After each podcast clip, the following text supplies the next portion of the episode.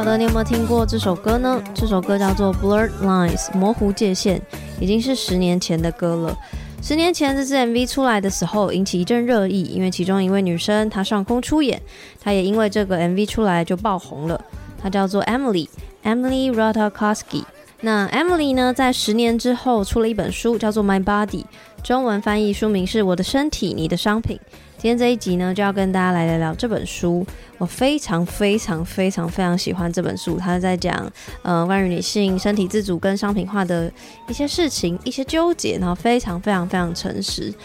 希望听完今天这集，大家会对这本书有兴趣。那也非常感谢这本书的出版社堡垒文化提供书籍要送给大家。那详细资讯都放在自己的资讯栏哦。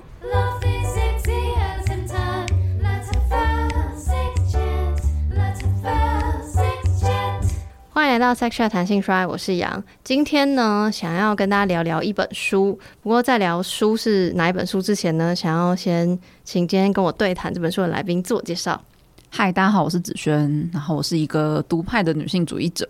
然后曾经以为自己是异性恋，这样子。要介绍这个部分比较符合 今天的节目的主题，这样子。其实我一直都有在关注你的文章。所以，我其实就真的很紧张。不用紧张，我们就聊天嘛，对，像你一直跟我讲的，聊天聊天，没错没错。因为，呃，哇，我不知道这样讲你会不会不开心，但我觉得我我一直都很欣赏你的文章。然后，某一个原因是我自己觉得我好像做不到你那样，就是对我来说，因为我是一个非常政治正确的人，嗯、然后但讲话会很委婉，所以我会绕很多圈，我就是很很日本人的感觉，你知道。对，然后可是每次看你文章都觉得哦，你讲到点，然后你又很很敢讲，然后我就觉得很很钦佩。但目前为止我还做不到，还在学习当中。嗯，好，谢谢。为什么会不开心？但应该要很开心啊，对不对？就是因为讲难听点，就是你的言辞就会相对准确，有的人会说偏激。嗯，我网网络上讲的已经很收敛，大家可以有机会私下 认识一下。哦，好哦，网络上已经很收敛了，大家。好 的，那呃，今天为什么会有这一集呢？其实是因为这本书，今天要谈的这本书叫《我的身体，你的商品》。然后我完全本来没有想要讲这本书，我就是一个私下的阅读。嗯、因为做这个节目开始之后，呃，今年是我做节目第五年，然后我真的是这五年间才开始慢慢学习什么是女性主义，或是学习什么是性、性别，嗯，等等一切。然后所以就是自己私下要看很多书这样子。那我就是随手觉得。就是我只要有很有感的内容，我就会翻拍到现动，这样随便乱随便乱分享这样而已，也没有写什么心得，我就是觉得哇这剧，然后画个线这样子。哦，我也会这样。然后呃，我不晓得为什么那个堡垒文化就这本书出版社的编辑就有看到，嗯嗯，说哎、欸、你要不要聊，你要不要聊？然后就开始跟我大力分享，然后还贴很多你的文章，然后那个新书活动什么的一些简介给我看这样子。嗯然后我就说哇哇好哇这样子，所以才会嗯、呃、有这次的机会，我才鼓起勇气邀请你。嗯，这样。哎，堡垒他们蛮认真做这本书，超级耶！而且我觉得他们是一个很很友善跟很积极的团队。嗯，他们是一个蛮有弹性也蛮年轻的团队。嗯，OK，所以今天很荣幸，然后也非常感谢堡垒文化给我这个勇气，然后可以 邀请子轩来讲这本书。那这本书其实。应该是有一阵是新书发表是今年吗？今年初吗？对，有一阵子的这个书。对，所以其实我是算最近才看完的，大概可、嗯、可是最说最近也大概一个月前。然后，毕竟我想说你应该比我更早看完，因为你这呃是这本书新书发表会的算讲座的主讲人嘛。嗯，所以我想说虽然有一阵子，但还是。想请你回想一下当时第一次看完的时候，整体的感受是什么？对于这本书，嗯，书是二月初的这样子，然后一开始他们就有嗯跟我联络，就包括书评啊，然后或者新书分享的部分这样子。然后我不知道听的朋友有没有读过这本书这样子。那我觉得一开始看到这本书相关的资讯，可能都会先冒出一些就是。害怕的感觉，因为我常常有的时候收到一些呃新书的邀请，然后可能在基本的简介书介的部分，我就会有一点瑟瑟发抖，因为我就是很害怕那种嗯、呃、正向的名女人的爱自己的作品。嗯，对。那因为这样的作品，我不是说这样的作品不好，是因为这样的作品，当然它一定程度也可以说是女性主义或者是女性议题的范围。但我就会有一点想说，出版社是不是 有一些误会？就好像。这种嗯、呃、很正向的爱自己的名女人作品，好像没有那么适合找我吧？这样子，我就会这样觉得。那当然就是会、呃、看完之后再跟出版社说啊，为什么我觉得不适合之类的，就婉拒。所以这个这一本书，其实最一开始我刚收到的时候，乍看之下也有一点点那样子的感觉，我就是很害怕那个。因为现在比如说大家拿到这个书，你看到这个书封，你就会大概知道这本书不是那种。路线对对，但是你如果只看到书稿的时候，感觉是不一样的。哦、你只看到文字哦，对，那就也是这本书，我觉得它在封面上面，这个出版社的企图性就很强，他就想要让你知道说，他有想要多说一点什么，嗯，对，然后所以我会非常推荐大家，如果。嗯，刚开始翻这本书的时候，如果是在书店可以的话，你可以把它书衣打开，就会发现更多。因为我刚好发现杨已经把书衣拿掉了嘛，对，所以你已经发现出版那个编辑堂的秘密在里面。没错，没错，没错。对，所以呃，我觉得大家接触到这本书的时候，一定会比我当初只看到书稿更有感觉到，不管是作者或者是出版社，绝对不是要走一个软性的女性爱自己的路线，它真的有。很诚实的想要说一些什么这样子，那他想要说什么呢？给一些其实还没有还不知道这本书的存在的听众一个 brief，这样。嗯、对我，我觉得其实因为这个作者啦，他自己是以性感的形象出名，就包括他是控制里面这个小三，小三要加一个引号，小三的角色。嗯、那或者是他最有名的是他在模糊界限的这个影片里面，就是几乎全裸的跳舞。对，那新书发表的时候，我也就是放了那个现场的影像跟音乐给大家看。对，那大家如果听到这一段，非常推荐去搜寻一下那个影片，你们就可以知道大家在说什么这样子，或者是可以知道这个作者为什么呃以那样子的形象出名，或者是以那样子的形象被讨论。对，那所以这个作者非常诚实的说，二十一岁的时候，他是因为那样子的性感形象，或者是几乎全裸的形象而出名。那他当时就引发了非常多的讨论，对，那包括女性主义者就开始辩论说，他这样子的行为是不是呃女权倒倒退三十年之类的这样子，所以引发非常多的讨论。那但是他在当年就已经呃做出了一些他的回应，这样子。那包括他他当初就说他自己是女性主义者，他不觉得这样做有什么不对。对，那大家可以想象，这一定又是这个一番这个波涛汹涌的讨论，这样子。嗯嗯。对，那过了很多年之后，他重新写这本书，他就等于回应了当年的自己嘛，然后重新回头去看他当时为什么那样想。对，那我觉得这这个作者艾米丽真的算是非常诚实吧，就以这类型的书来说，他算是很真诚的在写他自己的看法。对，那文笔也蛮好的，嗯，所以我就会觉得。蛮有趣的哈，比如说里面其实它有一个故事，非常是越想越不对劲的这种典型。对，就是他在模糊界限的那个影片里面嘛。那当时他二十一岁的时候被批评说这个影片可能是女权倒退的时候，他觉得没有问题。嗯哼。但他现在过了可能十多年后，回过头来去想那个经验。其实确实里面有一些让他不舒服的经验在里面，那他后来也呃，就是讲出来说，当初的那个歌手对他其实有不当的触摸这样子。那当时的导演跟团队也没有提供他太多的帮忙。那这完全就是典型的这个大家会讲的越想越不对劲的情况。嗯。那我觉得艾米丽在这里面非常诚实的去阐述说，为什么当初他觉得没有关系，或当初他为什么。极力的想要反驳大家的这些批评，或者是大家帮他女性主义的这种做法，那现在他又重新怎么想？这样子，嗯，我觉得我很喜欢这本书的地方是，呃，其实英文书名就只有叫 My Body 而已，嗯，所以他其实我会觉得他是很完整的陈述，从他以前到现在，他怎么。看自己的身体这件事情，所以其实呃，从小呃有讲到家庭，有讲到朋友之间的互动，然后有讲到刚子轩分享的，就是他开始接了工呃模特工作，然后接到 MV 工作，然后等等一一直到后面到现在，然后到最后最后其实有讲到他呃呃有伴侣，然后呃生了小孩，这样他怎么看待自己的身体，所以他是一个。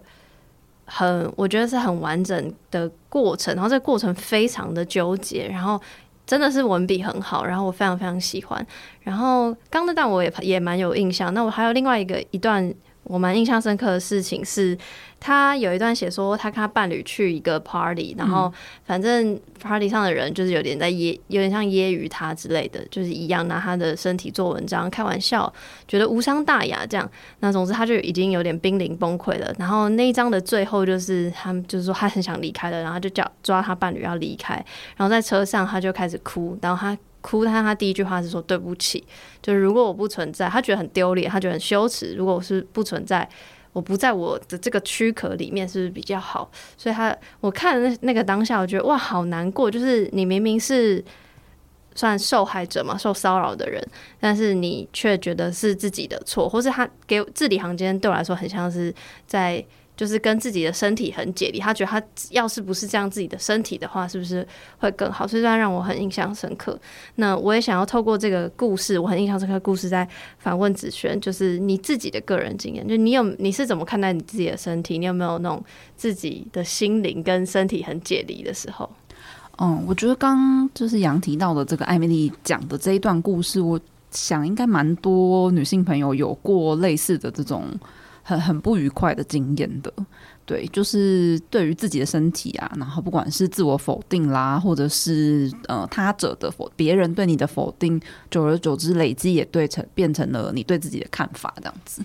那我我其实一直觉得，虽然常常比如说作为女性主义者，我们会批评父权啊，或者会批评呃社会既有的传统价值啊。但那其实真的是我们每一个人出场的预设吧？对，就是我们生下来的这个社会，就除非你爸妈真的是不知道，就是比如说像现在如果是亲子共学团的性别研究社里面那些爸妈，他们的孩子可能好一点吧。但就是他们走到社会上，都还是会遇到各式各样的价值啊。所以说我的意思是说。嗯，不管我们是什么样的个性或什么样的人，基本上你作为一个女生出生在这个世界上，不管是世界哪一个角落，基本这种呃，对于身体的否定啊，身体的拘束啊，或者是传统社会对女性身体的想象，都一定会经历到这样子。然后我很喜欢。讲这个例子，或很喜欢提这件事情，就是我会相信每一个人都有改变的可能，就是因为我自己小时候也是完全就是大家可以想象中非常典型的厌女的女生，就是会一直强调自己个性比较 man 啊，然后呃呃，比如说个性像男人啊，就是这类的词这样子，然后或者是很以什么女汉子自豪之类的。现在想起来就哦很丢脸，对。但是如果那是我十六七岁的事情，回头想就觉得很合理，因为在那个年纪的时候，你可能会觉得这样子想是比较酷的，或者是这样子想会让你嗯、对于那些大家强加于女性身上的负面的词汇，跟你是比较没有关系的。对，那因为最近芭比很红嘛，嗯、然后不要爆雷哦。哦，好好好，我还没看，我会很小心，我会很小心，我会不不爆大家雷。好，总之就是大家应该大概知道这个电影的主要的基调，它绝对不是只是讲玩具的一个，当然当然，对，一个电影这样子。那。嗯，好，这个这个真的不算暴雷。好，总之里面就是会谈到其中一件事情，就是我刚讲的这件事，嗯，就是大部分的女孩可能在人命生命中的某一个阶段，都会一定程度的对女性特质、女人甚至自己身上的所有阴性的东西都感到否定。对，就像我刚刚讲的嘛，就明明就是好，大家如果有看过，我就知道我就是一个长得很刻板印象很娘的，我有娘又要加一个引号这样子，长得很刻板印象的阴柔的人这样子。但我小时候非常喜欢一直强调自己就是个性很像男生。那就像我刚刚讲的嘛，那其实就是想要把这些嗯所谓的娘带来的不好的特质，或者所谓的阴柔带来的不好的特质，都向外否定。那这件事情一定会跟身体经验有关。对，那包括比如说。嗯，就是那些嗯，怎么讲呢？青少女的时候会有的身体焦虑，那一定都有。就如果你没有办法好好的去面对自己是一个阴柔的人，或自己是一个女人这件事情，你怎么可能再更进一步的去面对所有强加于女人身上这些身体焦虑呢？就你连自己是一个女生都不愿意好好面对的话，当然那些身体焦虑是会如影随形的。对，所以我每次喜欢提这个经验，是想要跟大家说，就如果你现在嗯。开始接触一些女性主义，或开始接触一些性别，但你还是有身体焦虑的话，这完全是每一个人都很很正常的事情吧，就不用觉得太自责这样子。所以你现在对于你身体的看法，有因为你接触女性主义所以转变了吗？嗯，我觉得变了蛮多的，但是就是但有到完全就是哦，proud of my body 这种态度吗？嗯，但因为就是说实在，我接触女性主义有一点久了，就是跟生命不同阶段有关系。比如说前两三年刚开始接触女性主义的前两三年，比较会是哇，就是有一种开天眼的感觉，然后就终于知道说啊，原来以前我一直喜想要坚持自己是女汉子，或坚持自己个性比较 man，是因为女性的厌女这样子。然后所以刚开始可能是这样子的阶段，稍微理解自己的行为，所以那个阶段可能还没有办法那么。对自己的身体感到自在，然后到中间就会经历经历一些就是这个混乱期，那个混乱期的感觉，大家可以去看一下芭比，好，一直帮 芭比夜配，我真的没有收钱。好，对，总之这中间有一些混乱期，然后到现在，因为已经就是经历比较长的时间，然后我开始工作也比较久了，所以我现我个人现在的阶段可能是相对比较平衡的阶段吧。对不好意思，我想要追究这个平衡，嗯、所以意思是你也有像 Emily 一样的纠结，只是你没有那么起伏波动吗？还是怎么样？因为对我来说，嗯、呃，虽然我接触女性主义比较短，但是我小时候也是讨厌自己的身体的，嗯、呃，因为发育比较早，所以被会被取笑，然后那时候我就很想要做缩胸手术。嗯、那时候，嗯、呃，刚好有之前有一集在讲乳房的历史这本书，然后跟。Amy 就是热线 Amy 就对谈，然后刚好有聊到，就是那时候我就是是真的是厌恶自己的身体的。当然后来有很多不同的转化，就发现啊，我可以拿到一些红利，因为我的身体怎样怎样会被喜欢等等。然后再到现在，因为做节目，然后因为认识很多性别论述，认识女性主义，然后觉得哎、欸，好像这这样子，好像如果我一味的往阳刚靠近，某种程度上也是一种厌女。的这种心情，我也是 OK，我理解了。嗯，可是并不代表说我就是哇，我很有自信或我很骄傲等等，我就还是有很多很多纠结。那也是为什么我会这么喜欢这本书的原因，因为我觉得它完完全全我，你看我折超多，你看是不是超诚实？就是艾米丽真的是一个非常诚实的人。我觉得他就写了我的心声，所以我很想问，所谓的那个平衡到底是什么？因为我不觉得我是平衡的，我觉得我就是这本书梳理的他。的心声，这样。嗯，我我觉得平衡是一个动态，诶，就是你一定会有，比如说今天觉得自己很不错，就不管是做的事情，或者是身体，或对自己的状态觉得很不错，但你明天就觉得超烂的啦，就是觉得，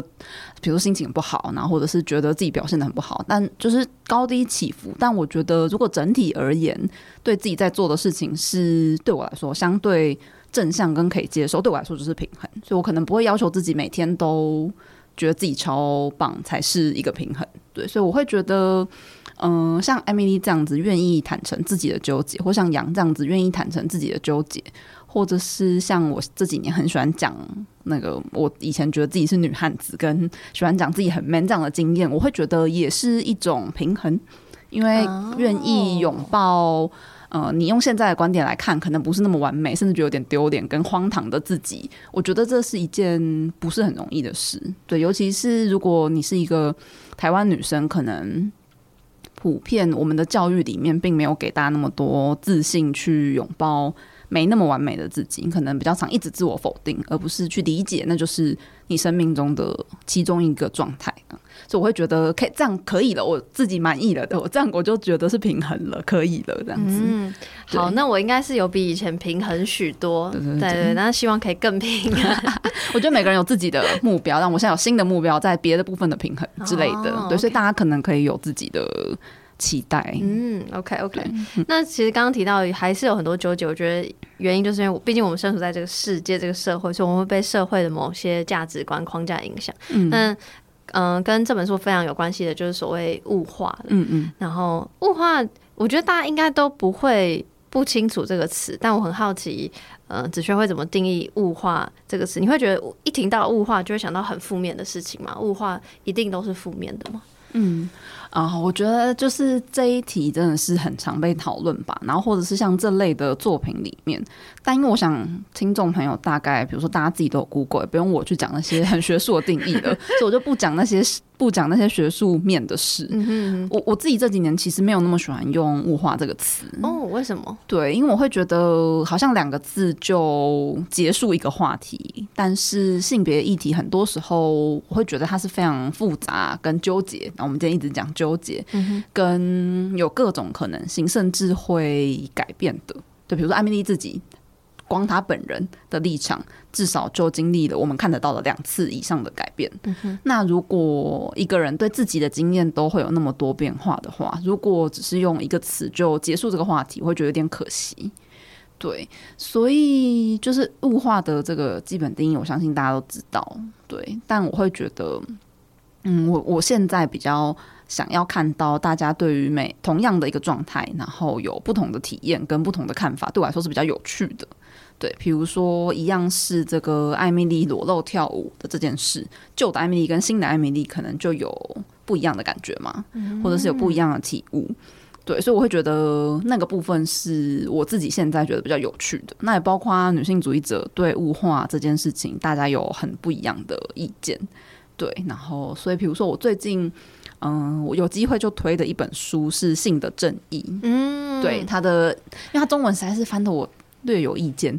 它的英文是嗯、uh, The Right to Sex 吧，嗯、对，其实应该是性的权利，嗯嗯，对。然后这本书里面就谈了非常多这种女性主义者们的不同意见，我觉得很赞。它还藏在我家书柜，对不起，我还没翻来看。好，就可以慢慢给他一点时间。好的，好的，哇，好期，高都很期待，因为确实他的书名让我觉得。好，我先放着好了。我怕，我怕它太硬。啊，它它确实是略硬，但我觉得就算看一看也不想看，把它放下来，过一段时间再拿起来，就是都还蛮有趣的。因为基本上就是大家都知道，女性主义者有很多不同的派别嘛，很多不一样的意见，包括对于物化、对于身体裸露、对于自我意志这些事情，大家有很多不同的看法。那性的正义里面，它其实就帮你整理了不同立场的看法，然后作者再提出一些他的批判。对，然后我会觉得，嗯，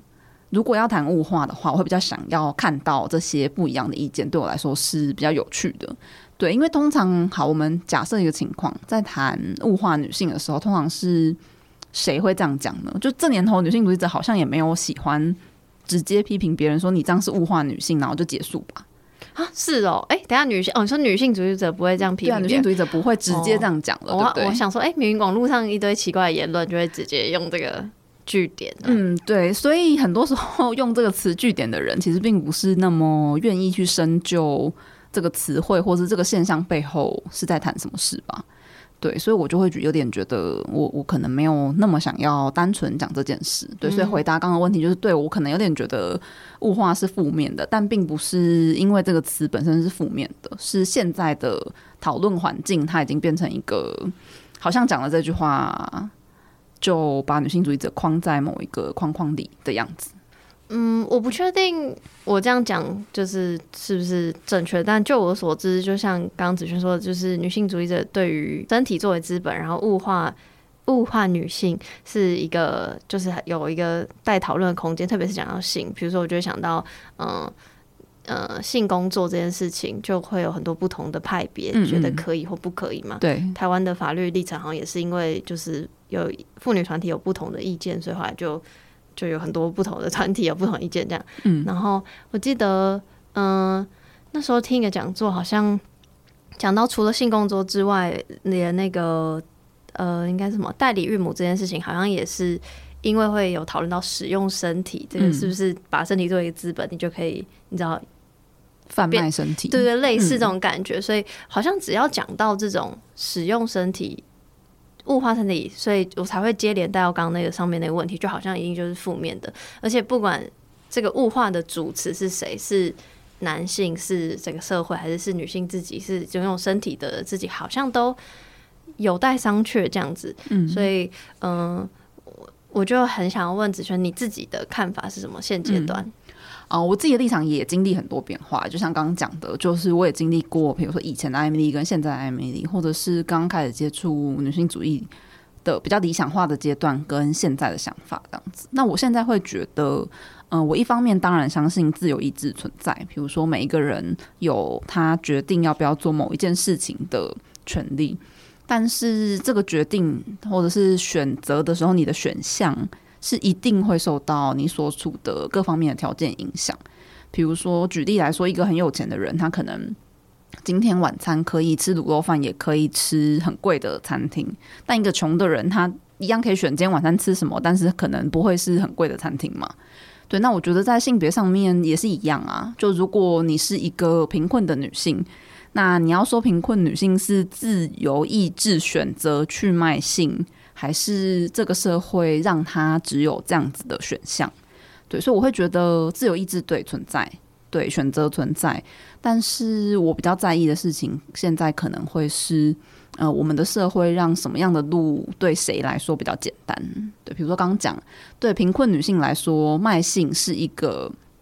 嗯，她可能仅有的选择。比如说早年的这个季权的倡议，日日春他们喜欢用的标语就是“老娘穷到要卖卖身体”。哎，我忘记那个具体的词，但反正总之他的意思是说，这个是他们嗯、生存的方式。那我完全同意这件事。那当然，对那些人来说，那是他们生存的方式。但我会比较在意的事情，现在可能会是这个社会是不是让女人，就比如说女性整体的收入就是比男性低，这是全世界统计起来的。富比士排行榜上的男性富豪就是比女性富豪多很多。嗯嗯、那所以是不是社会整体的性别不正义导致女人不得不去选择这件事？所以我会觉得那个体制，然后那个社会环境的影响，对现在的我来说，是我比较想要去看见的。对。哇，这个真的很难，因为必很难，必须老实说，我我当然知道也有很多的不得不，然后嗯、呃，比如说包括之前前阵子刚好也是另外一集，然后在聊慰安妇的议题，然后那时候就有一一一派人就会说啊，他们都是自愿去的，因为但是嗯，妇援会就会说没有，他们就是不得不，他们就是性奴隶，因为那个时候如果你不去，你可能就拜拜了，这样，所以就反正就是有很多说法，那当然。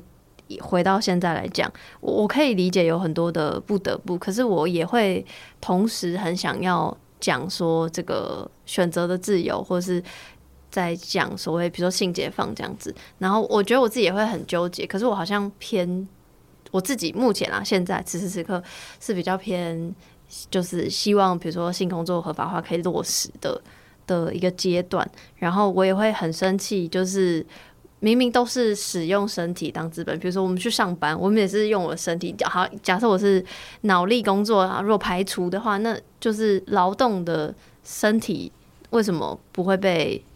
制止，或是被揶揄，或是被就是觉得很有争议？那为什么一扯到性或情欲相关的，就会那么就是好像很难？所以我，我我我个人会觉得很不公平。这样，嗯嗯。哎、欸，不过刚刚慰安妇那一题，我想要补充一下，就是嗯。呃有一派的说法说他们是自愿的这件事情，如果说的是台湾的话，严格来说是并不存在直接这样子说的说法。就是当然这件事情，呃，如果大家有 follow 到，可能是早几年课纲争议的时候是讲这件事嘛，哈、嗯，课纲争议的时候，后来那个学生有承认他没有讲好，对，因为这件事情，呃，他要那那个争点是要不要在那个课文前面加上被迫。嗯，不加被迫不表示说他是自愿。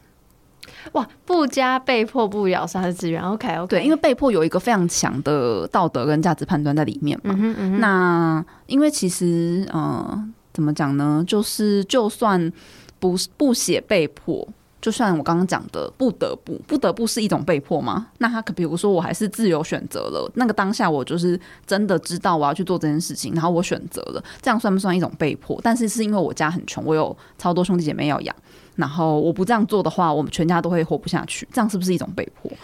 所以如果只加被迫两个字，其实有的时候太轻巧了，我反而会觉得只加被迫。事情有一点太简单了。那就我所知，傅园慧的立场也不是完全去否定或完全是谴责这些学生。对于不想要加上“被迫”这两个字，这种立场这样子，对，那因为这件事情真的是非常复杂，对对对对对对。一方面是说实在是政治话题啦，是政治议题，然后一方面也是当然是性别上面这种呃非常困难跟纠结的问题。对，那这个部分我就是再度推大家看，就是《帝国的慰安妇》这本书。对，那它里面就是这个书的作者，就是他是一个韩国人，然后他就是在他的书里面谈了。呃，慰安妇这个题目之后，他就被韩国的慰安妇团体告了，这样子。对，那详细就是大家有机会再看。但总之就是，嗯、被迫与否，或者是不得不，或者是自愿这些事情，其实从来都是，尤其在女性在这个社会中，是一个非常怎么讲，非常难用一句话就说完，或者一句话就了结的事情，这样子真的很难。因为你说被迫等不等于呃不得不等于被迫吗？对啊，然后、就是、好，就是关于议题可能就是太久远，或是牵扯到政治等等。那我们直接拿回来现金，比如说呃，从六月开始，Me Too 很多揭露自己的故事，就是很多故事的字里行间，很多的选择，某种程度上都是一种，就是。就是怎么好难解释，就他也不是被迫的，就是那个故事自己行间你读出来，他不是对啊对啊对啊，比如说不是那种大家最刻板印象想象的那种强暴，完对完全都很多时候都不是，都是在有啊 no no 的有一些事，好的，对。不起啊，那个 小红老师谢谢你，对，然后就是就是都是在呃动词我用完我不知道好不好，但就是玩那些权力的的的的的的东西，嗯，所以确实就是在用字遣词上。就是是很多可以讨论，因为这些很很很精细、很细微，对。但今天可能就没办法讨论。那题我们就先让它过去。但我只是要说，就是呃，这这些相关的争点，其实真的是非常困难。然后回应刚刚前面杨问的问题，就是说为什么嗯、呃、有一些比如说劳力工作啦，然后或者是我们今天是脑力工作就不会被觉得值得谴责，但是性工作或性相关的工作就会被谴责。嗯，其实我觉得很多时候只有女性。在使用 所谓的身体红利的时候，会比较明显被谴责吧？对啊，那其实我觉得这个背后就还是一种厌女。对，很多人就会觉得说，好像呃，做这些身体贩卖身体相关的工作是很简单。对，比如说他们可能觉得网美啊、直播主啊是好像很简单的事情，超难的。对啊，我想说，讲的人你就是你觉得很简单的人，不然你自己试试看，看有多想要抖内你。对，就是身体展演其实是一件很困难的事。那包括涉及大量的情绪劳动，或者是大家如果真的对酒店小姐的工作有多一点了解，你就知道那真的是非常高压、高风险跟就是非常辛苦的工作。对，比如说我本人真的是没有没有办法，很容易会跟客人吵架之类的，超级感觉他们就超级辛苦。之前有去参加他们的那个沉浸式的，就是算剧场嘛，嗯，反正就去当酒客，嗯，然后觉得。什么都又会聊天又会唱歌，然后周边服务又很周到，就是、嗯、而且就是眼观四面耳听八方，我觉得就是可能跟便利商店店员差不多一样厉害，就是我很佩服，我觉得我做不到的。但刚刚你说你觉得女性的那个做呃相关，比如说陪侍工作或性工作比较容易被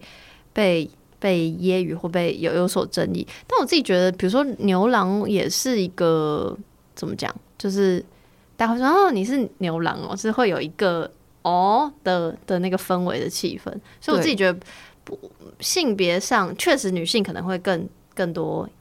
呃受到更多压迫，可我觉得在所谓性的物化自己身哎、欸、用物化自己身体当做一个工作的时候，好像不分性别都会被揶揄。嗯，不过呢，就是。嗯，我我不是要说男性的困境不存在，或者是男性性工作者的困境不存在，嗯、但是说实在，就是以这个现实来说的话啦，就是比如说以台湾的男性性工作者来说，他们很多时候服务的是男性，嗯、那这个在男同志社群里面，其实真的算是相对。比较友善一点，就跟异性恋社群这种，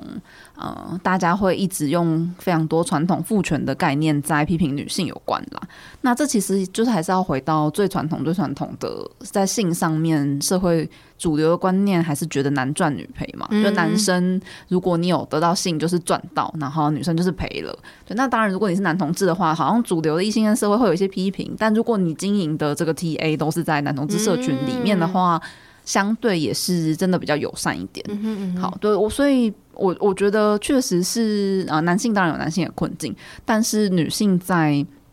性工作或者身体资本相关的题目里面，很多时候是社会一方面要求你不管做什么工作都要有一定程度身体资本上面的条件。嗯。对，然后一方面又贬低做这些事情的人，所以整体而言，他们就是看不起所谓女生做的工作啊。是是这样没错。那你刚刚提到那个男赚女赔，然后刚好下一题就是，嗯、呃，就是会听到很多什么哦，你就是拥有享有父权红利。嗯，父权红利到底是什么？可不可以请你跟听众解释一下？嗯嗯、呃，大家比较常听到的父权红利，大概就会指，比如说直播主或者是网美这些，嗯、呃，在主流社会眼中符合社会主流价值的女生后，比如说像艾米丽这样子的例子。这些女生可以因为她的外貌资本被父权社会所喜爱，那而得到一些好处，这样子可以从这里面赚钱。但我每次都觉得这个批评这些女生拿父权红利这个说法非常好笑，因为是谁决定或是谁定义了什么样的外貌会受到喜爱？难道是这些女生自己决定的吗？或者是这些女生的行为是为了满足谁啊？最后还不都是异男，而且就是主流异男嘛。对，那如果嗯，说到头来，这些事情都是为了满足所谓的父权或满足异性恋男性，那有点像是我很喜欢这个比喻，有点像是我今天办一张信用卡。然后大家都知道，信用卡可以拿回馈啊，可以拿点数啊，可以拿红利啊。然后你可以用这些东西换钱啊，等等的，或者是甚至比如说，你可以有二十万的额度，你本来没那么多钱，还可以多花一点。大家都用过信用卡嘛？但是谁决定你的游戏规则是什么？是发卡银行，对吧？嗯。所以如果今天我们不会说持卡人是享受红利，在资本主义社会里面的胜利者，那为什么我们会说这些女人是？父权社会的胜利者呢？我觉得这逻辑非常的奇怪。嗯、对，因为说实在，到头来还不都是大家要嗯满足主流社会异性恋男性的欲望的喜好的价值观，才会去有这一套游戏规则。对，说到游戏规则，就是所以就是因为是父权社会框架底下的拥有的红利，所以这确实是一套游戏规则。那假设我们活在这样的社会里，现在就是还是。父权社会嘛，就是我的意思是，就还是有那些父权的观念在笼罩在我们生活之中。嗯、所以，比如说像艾米丽这么漂亮，或是漂亮的，也是一样引号，就是主流社会认为的所谓美、性感，或是怎么样，她她她就是拥有这些，她生下来就她就她她不，我不不是说她不愿意长这样，就是她就是这样。那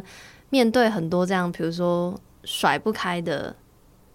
资本嘛，就是这这些东西，嗯，你觉得要怎么办？比如说像，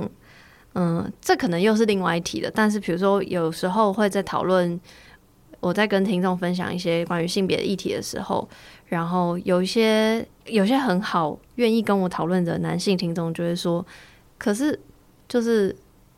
我是生下来就是男生，我我我没有要剥夺你们的权利，可我就是男生呢、啊，就那个那个纠结的心情，然后很好奇子轩是怎么看待，就是某种程度上你是摆脱不掉的，比如说你出生就是白人，嗯，你出生就是男性，你出生就是长得漂亮的女性，嗯，这些东西，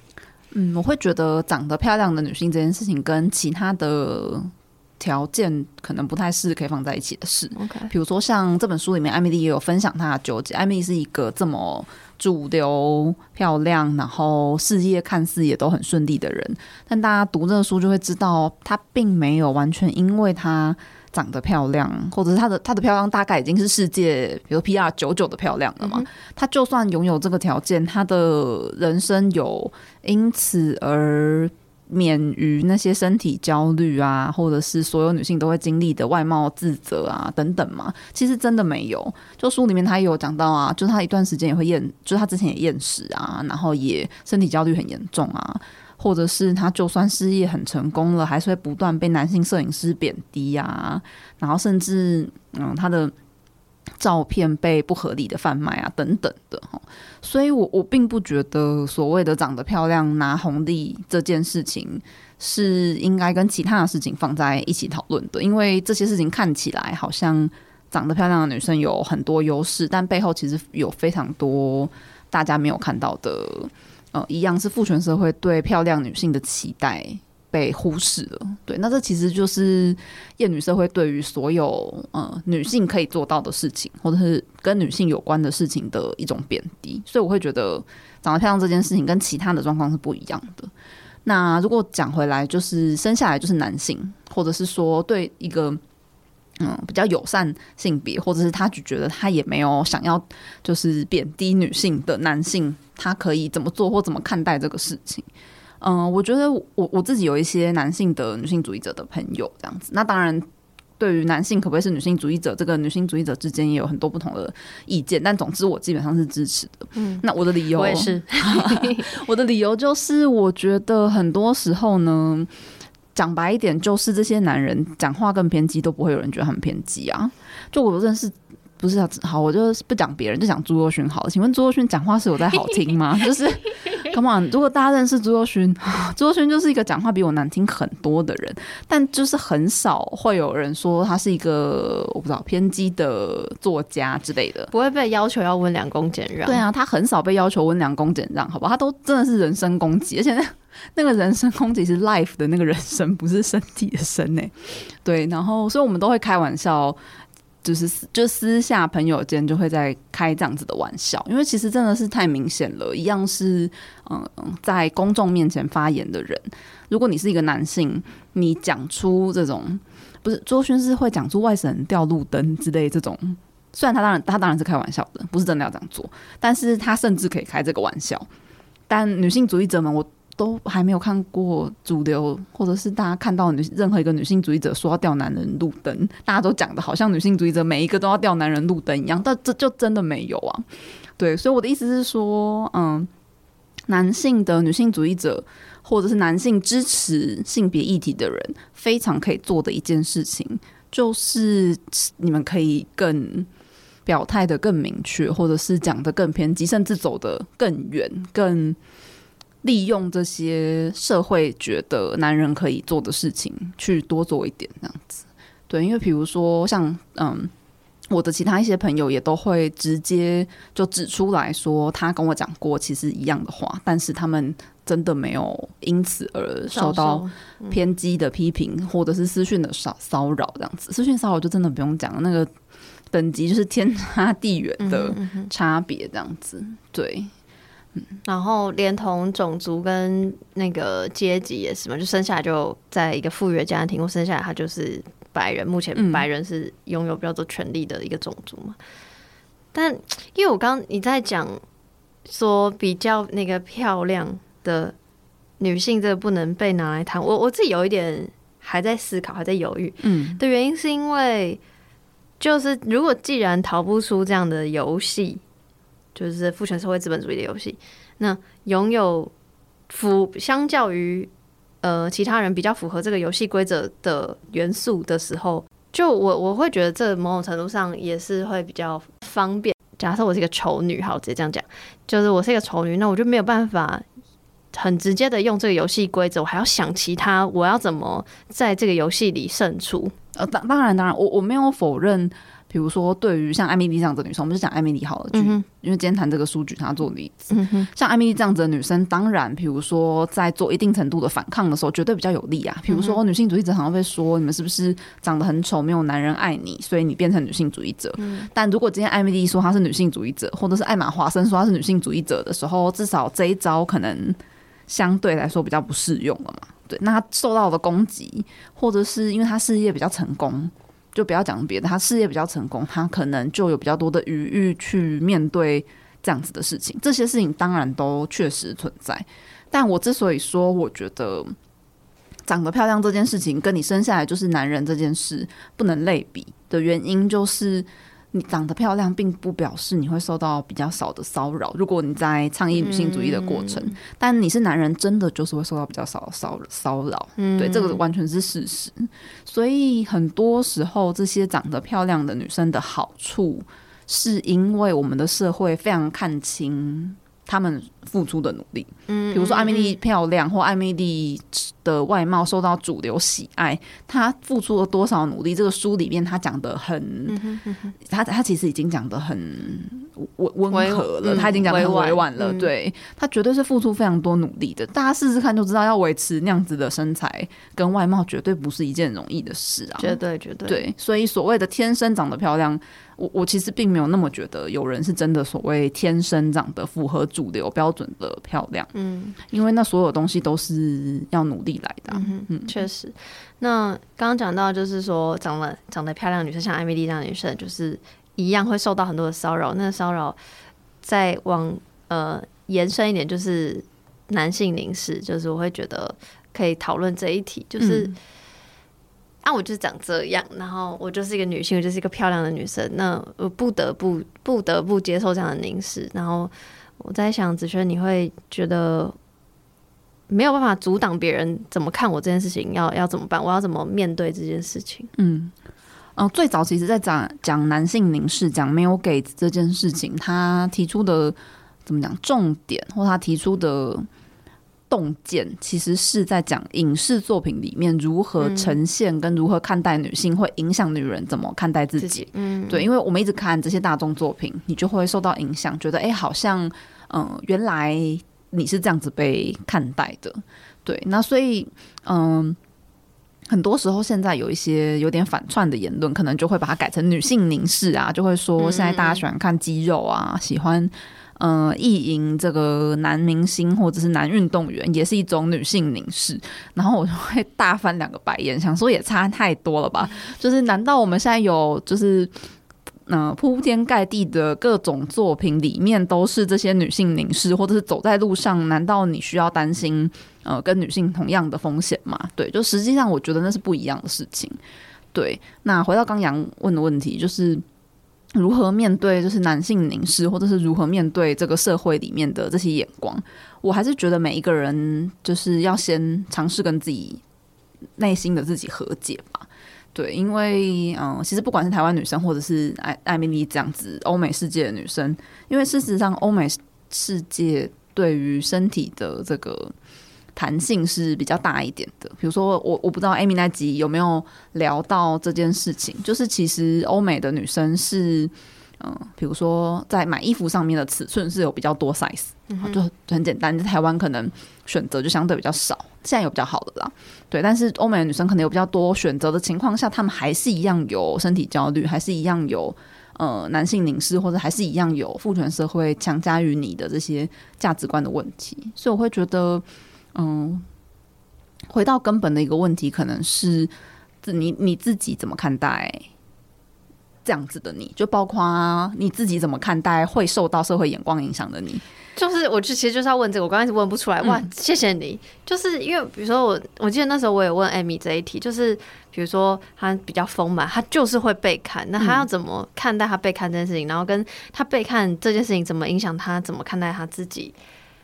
然后，因为我觉得我自始至终也是。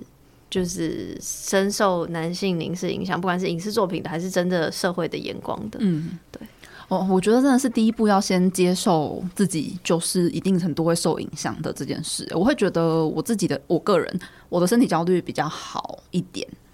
或者是比较我自己可以接受。反而是我开始知道，嗯，大家就是会看，或者是别人就是会讲。然后我可能就是会觉得不舒服的这件事，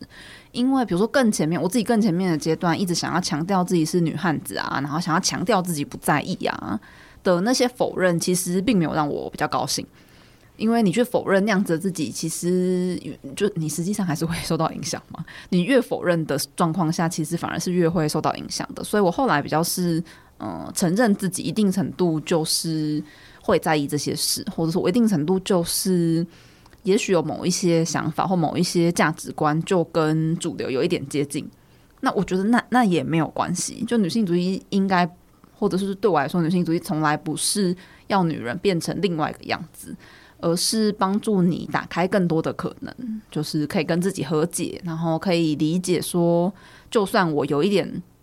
想要追求主流的某些东西，也没有关系。对我来说，那是一个很疗愈的过程。嗯，对，但这个真的完全是自己跟自己的对话，就任何一个人跟你讲都没有用。比如说，以前一定也有人提醒过我，或者是告诉过我这件事，但就是你，还没有办法接受，就是没有办法接受。嗯，对，所以我觉得大家就是放过自己一点嘛，就多给自己一点时间。就还你现在还是。还是受不了，或还是觉得不爽，那那那那就不爽啊，就也没有关系。对，如果看待自己是也没有关系的话，我想要进一步追问你怎么看待艾米丽？就是就像你刚刚说的，我们一定会在意他人的眼光，会在意他人喜不喜欢自己。所以，比如说艾米丽在书中有说，哦，如果那个她 post 的照片很多赞，她觉得哇，我真的是喜欢，或者是她有提到说，哦，我喜欢我现在这样漂漂亮亮的，因为我父母很会很喜欢我，知道要怎么把我自己身体照顾好，这样子、嗯、类似这种，那。就是呃，一定会受到他人的眼光的影响，去决定自己怎么看待自己的身体，所以他可能就是说，哦，我发现，假设他发现 PO 越多那种你知道裸露的照片、漂亮的照片，可能会越来越越多 likes，然后就好像有另外一派人就说，哦，你不可以遵照这个游戏规则，你可能要比较健康正向的呈现你自己的身体，展演你的是自自己的身体比较高尚一点，比较好一点，就是不要符合这个游戏规则，你会觉得？艾米丽这样相对符合游戏规则也没关系吗？嗯，我会觉得就是大家真的 shut up，就是女人真的已经有太多太多人在指手画脚太多事了吧？嗯嗯，嗯对，就不管艾米丽要要这样做或不这样做，那我就觉得那就是她的人生，就是她她高兴怎么样，就是大家真的不用把任何一种期待。加在单独的一个女人身上，那我的意思当然不是说我们不能批评主流社会对于呃女体的想象，或者是我不会去否认说像艾米丽这样子的呃。主流上身材很好的女生的存在，确实当然是造成一些女性的身体焦虑啊。对，比如说我们有很多研究就发现，现在 IG 世代的青少年身体焦虑是更严重的，因为她每天在 IG 上看到非常多很很很好的、很正向、很主流的身体跟形象，就即使这些人背后也许不一定是这样，像艾米丽的。IG 读者如果没有读他这本书，大概也不会知道还有这个纠结。真的，他的 IG 根本没有写什么字，他就是 po 一张比比基尼照，因为他哦 the way，因为他卖比基尼的，对然后就就这样漂漂亮亮的，所以就真的想说哈，你会觉得他跟他的 IG 跟这本书是两个人。对对对对对，所以我的意思是说。嗯，我我说就是不要 再强加期待在这些女人身上的意思，并不是我们不能批判或不能指出社会上有这样子的事情存在，而是我觉得批判的焦点应该是在这个社会怎么期待这些女人，或者是除了艾米丽之外的呃不同身体样貌的女性有没有得到够多的关注跟公平的对待，这样子。比如说我自己很喜欢呃追的一个。就我早期开始追 IG 的一个国外的女生，她其实就是把所有嗯，比如说这种抖抖音舞上面很辣的女生，然后她都用她自己真实的身体去模仿做一模一样的事。比如说抖音上面大家可能做一些嗯。就是你要身体很柔软，比如说他可能是芭蕾舞者，然后身体就非常漂亮，然后也很柔软，可以做到的动作，他就用他这个真实的普通人的身体去做那些动作，他其实就做不到。然后就是当然是有一点搞笑，然后也有一点让大家看说真实女人的身体就是我就是有下垂的肉啊，然后奶就没这么挺啊等等的这样子。就是这个账号其实也是非常受欢迎，就我通常看他文都是二十几万赞这样子。对，所以我会觉得，嗯，现在我会觉得不要。去烦艾米丽，就你喜欢看就喜欢看，不喜欢看就不要看。是因为我会觉得其他这些呃多元样貌的身体的女生，其实是值得我们有更多关注，就是是一个 balance 嘛。就如果不多元样貌的女生的身体有得到更多关注，那其实就可以让青少女或让 IG 读者知道，这个世界上呃你可以是其他的样子，不一定要是艾米丽这个样子。那这也不妨碍我欣赏艾米丽很。就是努力在她的身体或努力在她的事业上面，这样子。真的，我我的看法跟子轩差不多，因为就是可能会有人觉得说啊，你就说哦，你很讨厌这个游戏规则啊，可是你怎么还照着游戏规则走？你为什么不当一个 game changer？就是像你刚刚说的那些账号，比如说你就换方式呈现这样。但就是那那就是艾米丽的选择啊，你你可以，我我是觉得可以边抱怨说这个游戏很烂很烂，但还是持续玩游戏。我并不觉得。虽然这件事情就是听起来是很矛盾，没错，可是他有太多细节复杂的事情了，但那就是他的选择。然后你也可以做不一样的事情。然后刚刚你也有提到，就是呈现多人这件事情，刚好也是我也想问的，就是所以听起来你会觉得社群时代下，因为有很多不同的账号，不同的人呈怎么呈现自己的身体，怎么呈现自己，对于身体跟父权，就是 empower。是比较好的，比较正向的。你是乐观的看待社群时代的吗？嗯，说的说说乐观是乐观，说不乐观也不是也不乐观啊。比如说，好像废 好像废话，对，对。但是反正《性的正义》这本书里面也有讲到，就他们发做了一个研究，就发现现在好像呃，社群时代很多元，然后 Pornhub 上面的这种呃性的脚本或者是性性展演的种类，好像超级无敌多种。哦，但是大家喜欢看的其实是反而比以前更窄了。对，就是在这种看似很多元的情况下，其实反而是让大家都往某一个方向集中。那其实就跟我刚刚讲的事情一样，就是 IG 时代看似好像可以，嗯，接触到很多不同多元的身体，但是因为演算法，它就是会不断的推同样的东西给你嘛。比如说你按了艾米丽爱心，可能他就不会再推其他多元身体的女生给你这样子。对，那所以不乐观的部分是这件事情确实存在。但我不觉得这个是社群时代独有的问题，因为事实上，就算是以前，难道大家的喜好真的有比较多元吗？其实没有。但社群时代反而让我们，如果你愿意去找这些所谓的呃边缘的欲望啊，或者是多元的身体样貌啊，其实是更有机会被看见的。比如像我刚刚讲的那种，嗯，他用他很真实的身体去展演说，嗯。你看到的那些嗯光鲜亮丽的女生可以做到的事情，我们一般人就真的做不到。就大家都跟我一样，就是腿拉不开，然后或者是有下垂的肉等等的，这件事情就不是过往有那么容易做到的事嘛。对，所以我会觉得批判应该留在嗯，我们去批判演算法，批判 Facebook、Meta、IG 这些平台如何嗯。让演算法就是更不友善，然后更一定程度，不管是言论控制啊，或者是身体控制，就应该是去批判那个平台，而不是这些活在上面的女生，不管是 Emily 或者是上面的任何一个女生。对，所以我说，同时。悲观，呃，不不乐观，就是现在当然确实有这样的存状况存在，而且我们知道，就是 Meta 也是有点讲不得这样子，就他好像闹事也没有要变好的意思，嗯，对，但我就会觉得这个是社会运动、社会力量或者是政治参与可以去影响的事情嘛，那我会觉得女性主义者如果。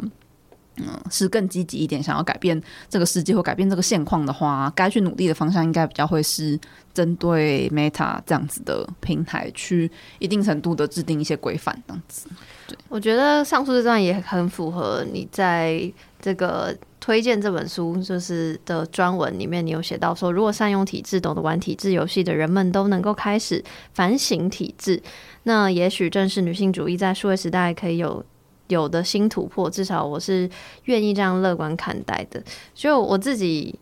也是，就是看到这这几句话，我也觉得很很深受感动的原因是，就是